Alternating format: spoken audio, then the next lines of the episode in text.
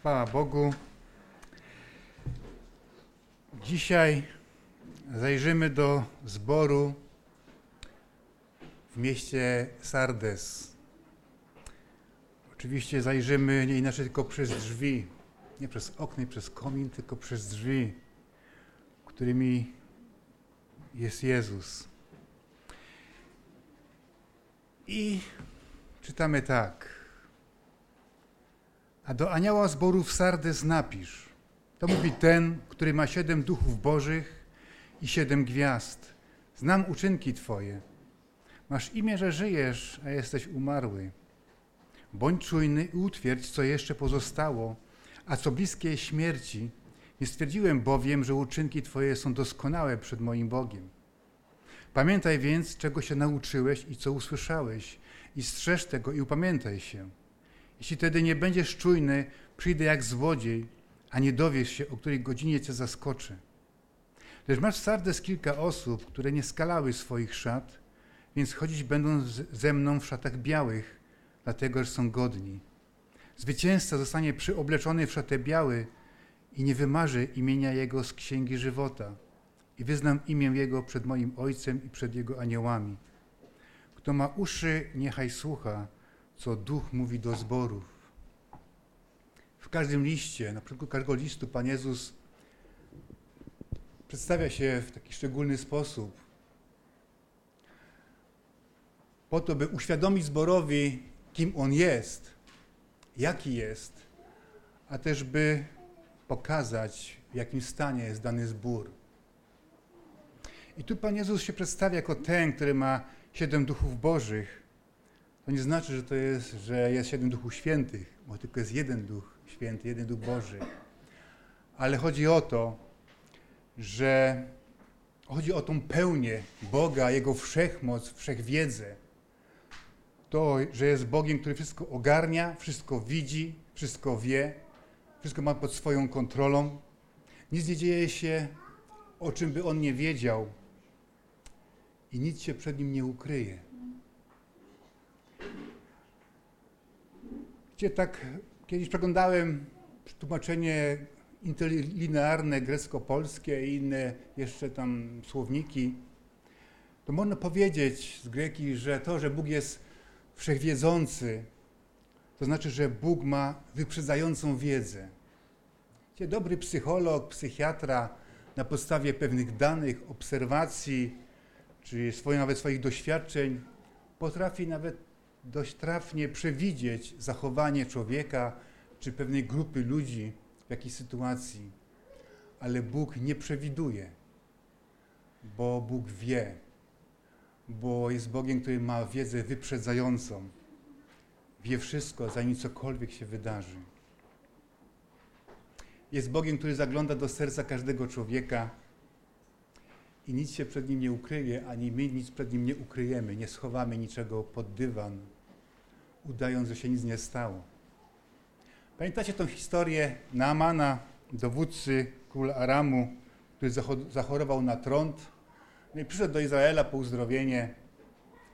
Przyszedł do, do Elizeusza, który kazał mu się w Jordanie zanurzyć siedem razy. I rzeczywiście został uleczony z tego trądu. I chciał Elizeusza jakoś wynagrodzić takimi darami, ale Elizeusz nie chciał tych darów przyjąć. Powiedział, że to nie jest ta pora, nie ten czas, nie o to chodzi.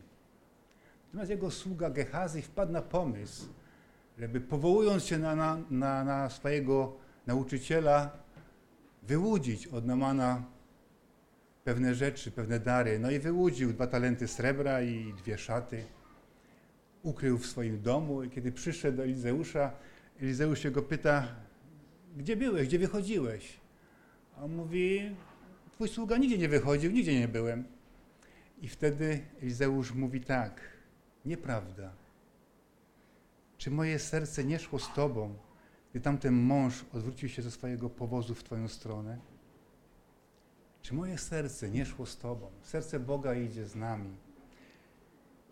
Serce Boga nie opuszcza nas zna nasze zamysły, zna poczynania tego naszego serca. Czytamy w Biblii, że łaską zbawieni jesteście przez wiarę i to nie z was, Boży to dar, nie z uczynków, aby się kto nie chlubił. Jest to fakt niezaprzeczalny i niepodważalny. Ale jednak te nasze uczynki są tym, co wypełnia nasze życie. I świadczą o tym, w którą stronę idziemy tak naprawdę. Kto panuje nad naszym życiem, komu służymy, za kim chcemy chodzić.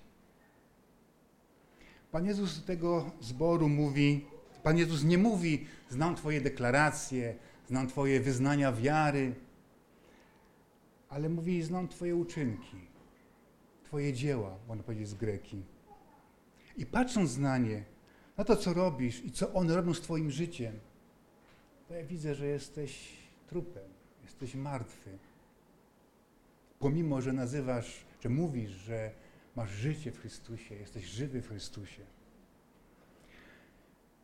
Pan tam mówi, nie stwierdziłem, że Twoje uczynki są doskonałe czy dopełnione przed moim Bogiem. Dlaczego tak Pan Jezus powiedział? W Starym Przymierzu, kiedy składano jeszcze ofiary, te wszystkie ofiary, które przynoszono przed Boga, przechodziły przez ręce kapłana. Kapłan je brał i oceniał ich jakość. Patrzył, czy są odpowiedniej jakości, czy można je złożyć przed Bogiem, to czy dla Boga. I dzisiaj Pan Jezus jest arcykapłanem i przez Jego ręce przechodzi całe nasze życie, to wszystko, co robimy, nasze uczynki, nasze dzieła. I On je ocenia, czy to coś można złożyć przed Bogiem, czy jest to godne Boga.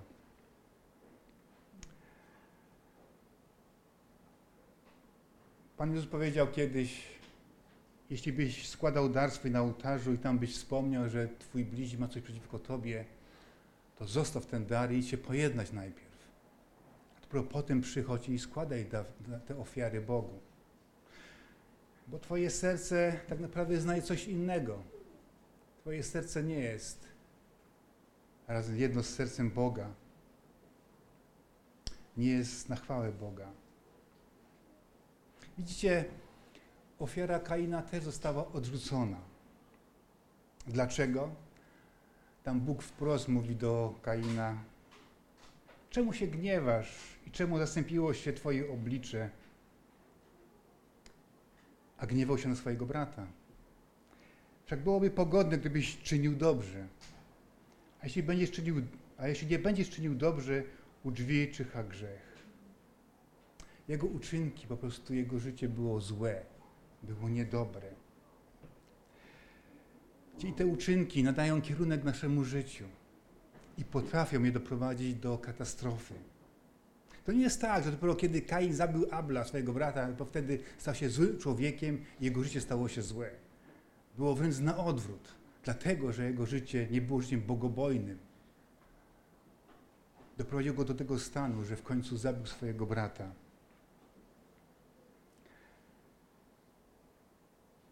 Gdzie Bóg dał nam wolną wolę. I możemy ją oddać albo w ręce Boga, albo w ręce tego świata. Zajrzałem do, do angielskiego tłumaczenia i tam pisze tak. Jeśli dobrze postąpisz, czy nie zostaniesz przyjęty? Mówi do Kaina, słuchaj człowieku, jeśli będziesz dobrze postępował, twoje życie będzie dobre, będzie bogobojne, to będzie przyjęte razem z tą swoją ofiarą. Ja tego nie odrzucę.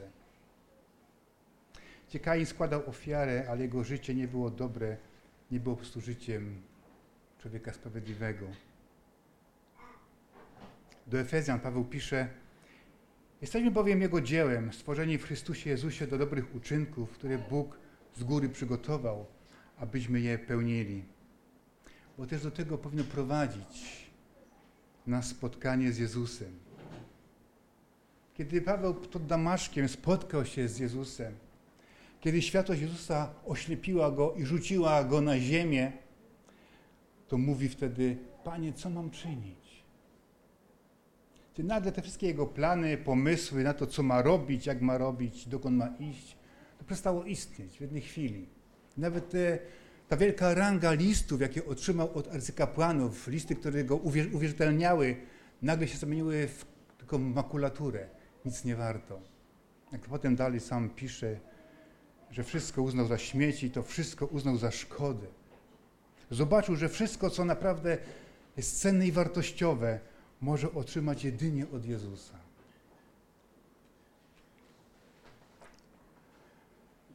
Do Hebrajczyków czytamy tak, 9:14.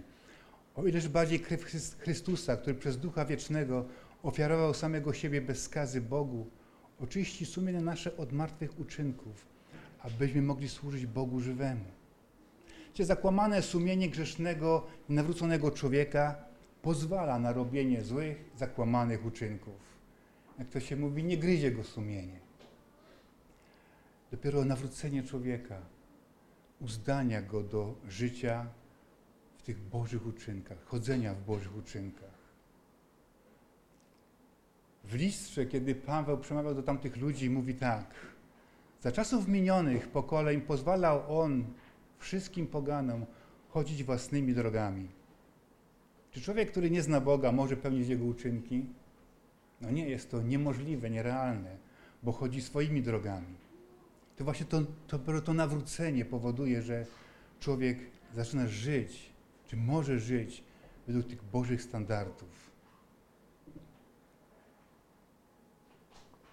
Pan Jezus powiedział, dzieła, które wykonuję, nie są moimi dziełami, ale dziełami mojego Ojca. I to one świadczą o tym, że On mnie posłał, Ojciec mnie posłał i wykonuje Jego wolę. To, co robimy, po prostu świadczy o tym, kto nas posłał, po czyjej stronie jesteśmy, czyje dzieło wykonujemy i komu ono tak naprawdę przynosi chwałę. Kiedy Pan powołał Piotra i Andrzeja, to mówi do nich: pójdźcie za mną. A przecież mieli dookoła wielu rabinów, wielu uczonych w piśmie, którzy naprawdę znali pismo, znali słowo, sami byli nau nauczycielami. Ale to jedynie Jezus potrafił z rybaków zrobić rybaków ludzi. I to takich, by ich połowy nie tylko były obfite, ale i wartościowe przed Bogiem. Między Malachiasza, to jest ostatnia księga Starego Testamentu. I to są te słowa, z którymi Bóg zostawił swój lud na wiele set lat. Do czasu, aż przyszedł Jezus, Jego Syn, by dać im życie, by nauczyć, nauczyć ich życia z Bogiem, by Jego owce miało życie w obfitości. I Bóg mówi coś takiego. Gdy przynosicie na ofiarę to, co ślepe, czy nie ma w tym nic złego? Gdy ofiarujecie to, co kulawe i chore, czy nie ma w tym nic złego? Spróbuj złożyć to swojemu namiestnikowi, a zobaczysz, czy przyjmie to łaskawie, albo czy okaże ci przychylność. Jeśli kupimy bubel, który się szybko zepsuje, to jaka jest nasza reakcja? Czy cieszymy się z tego, że ten przedmiot wytrzymał aż trzy godziny? No chyba nie. Lubimy rzeczy trwałe. I to, co robimy w naszym życiu, też musi być trwałe i wieczne, bo chodzi tu o wiecznego Boga i Jego wieczne niebo. Tak się zastanawiałem, ile rzeczy, które robimy, wytrzymają tylko, tylko do dnia sądu, do dnia przejścia przez ten ogień. I, I kiedy się okaże, że wieczność z Bogiem nie jest dla nich, że się po prostu tam nie nadają te rzeczy, które zrobiliśmy w naszym życiu. Dalej Bóg w tym Malachiaszu mówi tak, bo moje imię jest wielkie wśród narodów, lecz wy bezcześcicie mówiąc, stół Pana może być nieczysty i można ofiarować na nim pokarm, którym sami gardzicie. I przynosicie to, co zrabowane, kulawe, chore i ofiarujecie. Czy mam łaskawie przyjąć to z waszej ręki, mówi Pan? Gdzie Boży lud zaczął lekceważyć swojego Boga. Tego, który wyprowadził ich z niewoli egipskiej, którzy byli niewolnikami i nikim, i dał im wolność. I to zupełnie za darmo. Nie musieli mu za, nią płacić, bo ich umiłował. Za darmo był ich przewodnikiem w czasie całej wędrówki, za darmo ich ochraniał, za darmo ich karmił i za darmo poił wodą.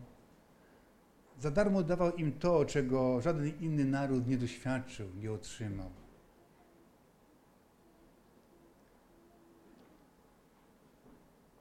Takie pytanie mam do Was. Czy Bóg się męczy? No nie, Izajasz w 40 rozdziale pisze tak, że Bóg się nie męczy ani nie ustaje. Ale jest pewna sytuacja, która męczy Boga. I o tym pisze ten sam Izajasz w pierwszym rozdziale, w 14 wersecie. Waszych nowiów i świąt nienawidzi moja dusza. Stały mi się ciężarem. Zmęczyłem się znosząc je. Zmęczyła go dwulicowość jego ludu. Zmęczyła, zmęczył się ich obojętnością względem jego świętości. Tym, że nie chcieli uwielbić go jak Boga, ale traktowali go jak pogańskie bóstwa, które choć mają oczy, to i tak nie widzą, mają uszy, ale i tak nie słyszą. I mają naturę podobną do ludzkiej, ułomną, niedoskonałą. Zapomnieli, że ich Bóg taki nie jest. Bo gdyby był podobny do tych pogańskich bóstw, to pewnie przegrałby z tymi bogami Egiptu, a oni nadal byliby niewolnikami i to na zawsze.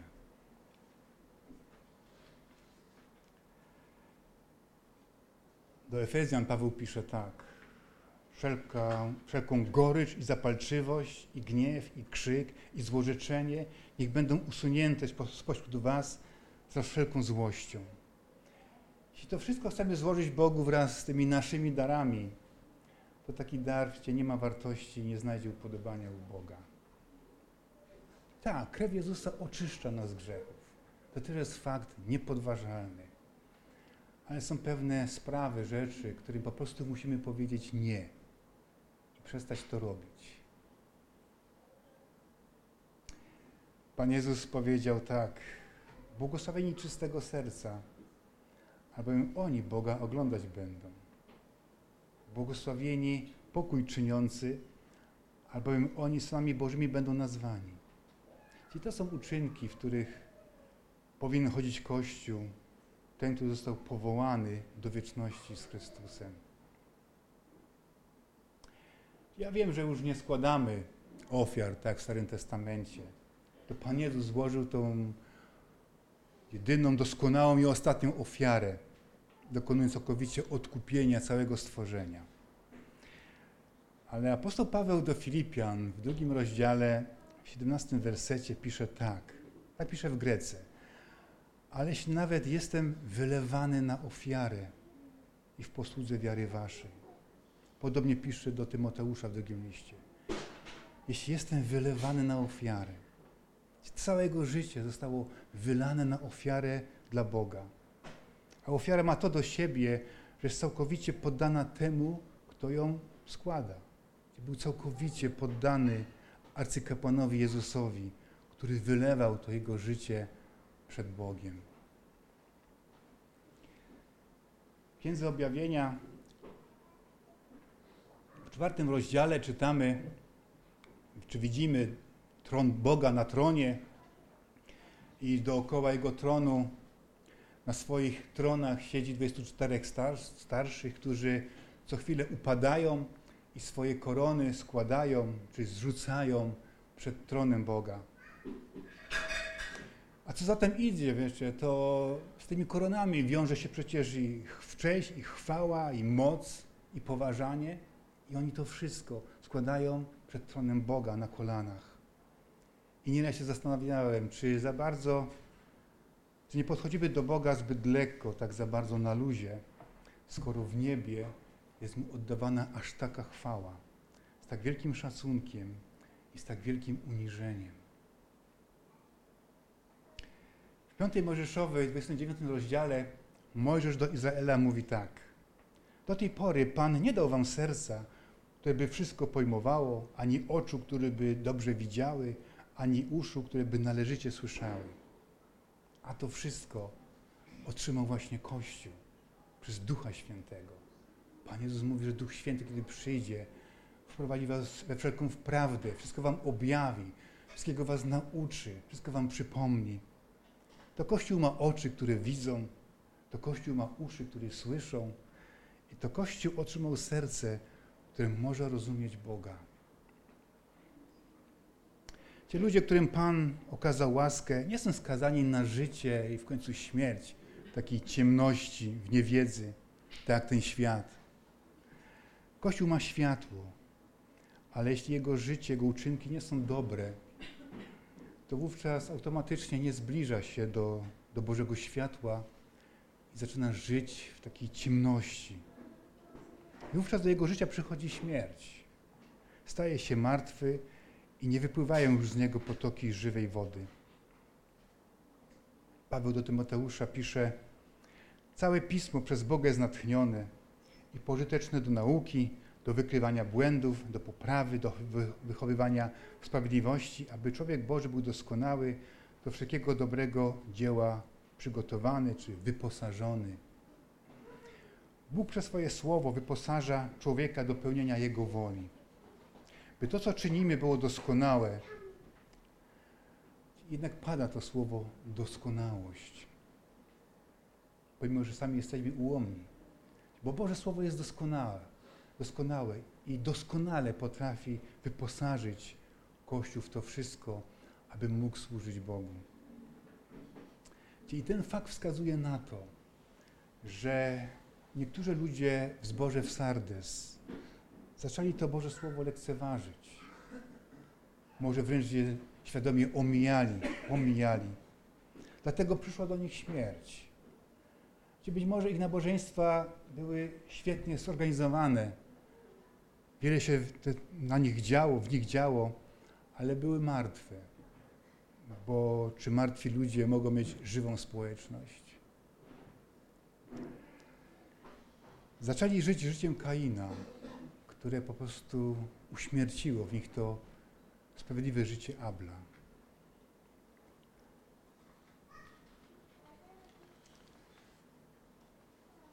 Pomimo takiej sytuacji, takiej obojętności w tym zborze, jednak tliła się w nich nadzieja na życie. Dlaczego? Pan Jezus mówi tak, pamiętaj więc czego się nauczyłeś i co usłyszałeś i strzeż tego i pamiętaj się. W Grece pisze, pamiętaj jak wziąłeś i jak usłyszałeś. Czyli był taki dzień, taka chwila w ich życiu, że coś wzięli. Jezus mówi, coś ci dałem. To, było, to nie był falsyfikat, to był oryginał, to było coś cennego. Kiedy to wziąłeś, to był taki solidny fundament, na którym mogłeś zbudować swoje życie i być pewny, że ono przetrwa. Ale ile z tego dzisiaj pozostało? A ile już swojego życia zbudowałeś tylko na piasku? Pamiętaj, jak usłyszałeś. Skoryguj swoje wyobrażenia i przekonania z tym, jakie słowo usłyszałeś. Ile z tego, co usłyszałeś, pozostało w tobie, a ile przykręciłeś na swój własny użytek, by żyć według swoich planów, swoich uczynków, by pozwolić żyć swoim porządliwością. Pan Jezus mówi czuwajcie. To słowo czuwajcie przewija się przez całą Biblię. To napomnienie. Ono jest skierowane do Kościoła, bo Pan wie, że ten świat nie czuwa i wie, że może zwieść do takiego stanu również Kościół. Jak? No, chociażby mówiąc, że przecież nic się nie zmienia.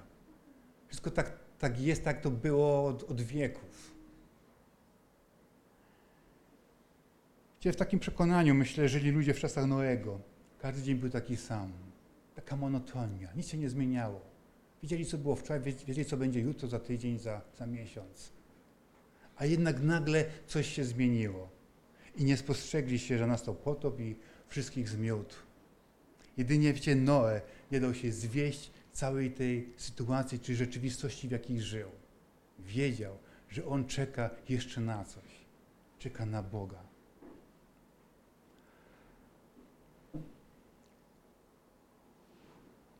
Pan mówi do tego zboru: Zaskoczę cię no, Pan zaskakiwał ludzi.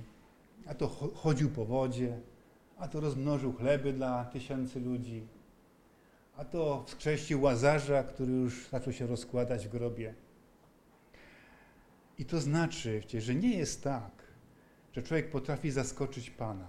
Zrobi jakiś unik w ostatniej chwili i Pan powie, no to mnie zaskoczyłeś. Być może niektórzy tak żyją, myśląc, że jeszcze sobie trochę pożyją, poużywają, a potem się poprawią i będzie dobrze. No tak nie będzie. To nie ty Boga zaskoczysz, ale to On ciebie. Pamiętacie Ananiasza i Safirę? Kto kogo zaskoczył? Nie zdążyli zrobić uniku i zaskoczyć Pana. To oni byli zaskoczeni i to śmiertelnie. Pan mówi, masz kilka osób, którzy chodzą w szatach białych, nie skalały swoich szat i będą chodzić w szatach białych. W chwili swojego nowego narodzenia nasze szaty zostają oczyszczone, stają się białe jak śnieg, białe jak wełna. No i trzeba uważać, gdzie siadamy, by się nie zbrudzić. Gdzie nikt rozważny i rozsądny nie usiądzie byle gdzie. Nikt, jest ubrany w białą suknię, biały, biały garnitur, ale najpierw dokładnie sprawdzić, czy to miejsce, na którym chce usiąść, jest czyste, czy jest godne, by mógł na nim usiąść. Bo temu, kto siada byle gdzie, tak naprawdę jest obojętność, ta biel, jaką otrzymał od Jezusa. Nie dba o czystość swojej szaty. I taką postawę mieli ludzie, niektórzy ludzie w Sardes. Obojętność na ofiary Jezusa, krew, którą zostali wybieleni. Ale przeoczyli pewien fakt, że czeka na nich biała szata, którą zostaną ubrani w dniu wesela baranka z kościołem. Szata, która będzie świadczyła Ci o, o ich sprawiedliwych uczynkach, czyli o ich sprawiedliwym życiu. Tak życie Abla, Zachariasza, Noego, o których Bóg mówi, że byli sprawiedliwi. I te szaty otrzymają tylko ci, którzy będą zwycięzcami.